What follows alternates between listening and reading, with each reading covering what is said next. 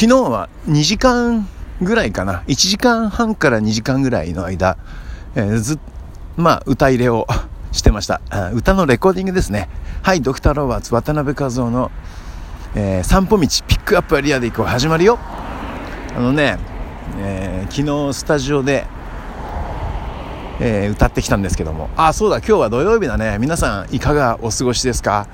え、お休みの方、えー、あのー、ご自分の時間をキープできましたか？そうですね、え働いてる方は、えお疲れ様です。ということでね、え昨日僕は、えスタジオで歌をレコーディングしたんですけどもメンバーのベーシストであるメンバーのあきらくんがまあエンジニアもやってくれてね、えー、撮ってくれたんですけども。で昨日はアキラの曲を、えー、新曲を録音してきました、えー、曲調がですねバンドの曲調とは違ってその渡辺というザ・渡辺というね、えー、ユニットがあるんですけども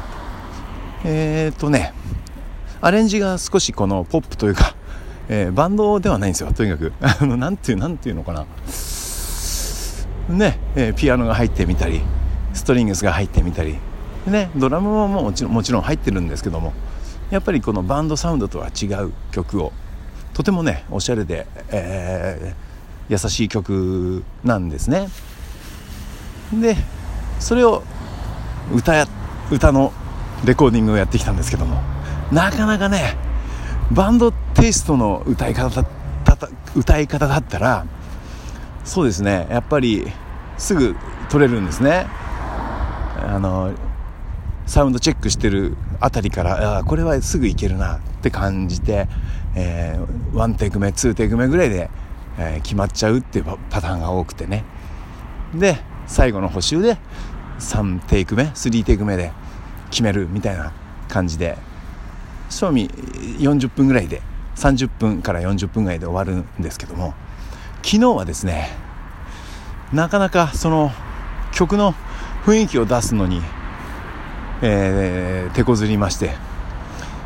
イメそうですね。いろいろ声の出し方だったりとかキーのうんですね。そう。キーの捉え方。うん声の出し方がやっぱな結構ね気になったりしてね時間がかかってしまいましたね。で音程ばっか気にしてるとリズムがちょっとダメだとかすげえなんかね、えー、20代の頃のレコーディングに戻ったようなそんななんかねまどろっこしいレコーディングでした。でもその中でもやはり何、えー、て言うのかなうまくいかないそういう瞬間を迎えるとやっぱいろいろ考えるんですね。ほんでねいろいろ考えて考えてなんでうまく歌えないんだろうってまあ慣れてないからかな。まあねほら普段バンドでやってる曲じゃないからね。音源もらって覚えた曲。でじゃあレコーディングやりましょう。ねオ、ケができたからやりましょうっていうのが一つあるのとあともしかしたらキーが高いな、えー、キーが高いなったら勢いで歌えるような曲でもない。優しい曲だからね。だから優しく歌いたいなと思ってはいたのでそこのイメージを埋めるのがちょっと難しかったななんて思ってて。でもねやっぱりうまくいかないとやっぱいろいろ考えるですね。考えるってねこれが割とね良かったりしてね。結局ね歌とは何だみたいなところまで行ってその時に改めてあの思い描いたことですね。歌とはですねこの意識の共有だとかなんかこの絵を描いたものを歌い手と聞き手が同じ絵を想像するというか共有するというか。なんかねその音程もリズムもまあもちろんそれはもう無意識のうちにできてなきゃいけないんですけど改めてそこの歌表現についての意識をなんつうのかな確認できた瞬間にねこれがね不思議とね歌えるようになったんですね。それがね最後のテイクぐらいなんですよ。でもその最後のテイクもしねまあ、よよかったんだけど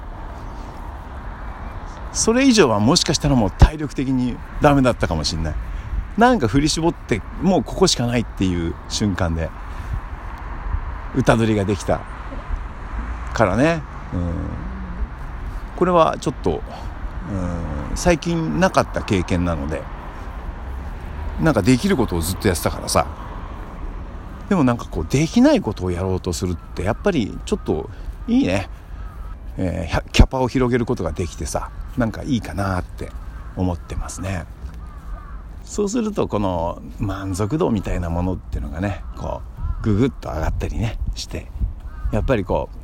う音楽ってのはいろいろとあのかあの勉強になるなみたいなさね。とても思ったわけです。あれだよな。なんか模索してる時って好きなアーティストだったりこう好きな人だったり、えー、この人に届けようって思ったり、えーと、好きなアーティストはこうやって歌ってるんだよなって思ったりね。いろいろと思いを巡らす巡らすもんですね。面白かったです。えー、っとということでねこの曲が何なのかっていうと「ここにいなくても」という曲なんですけども、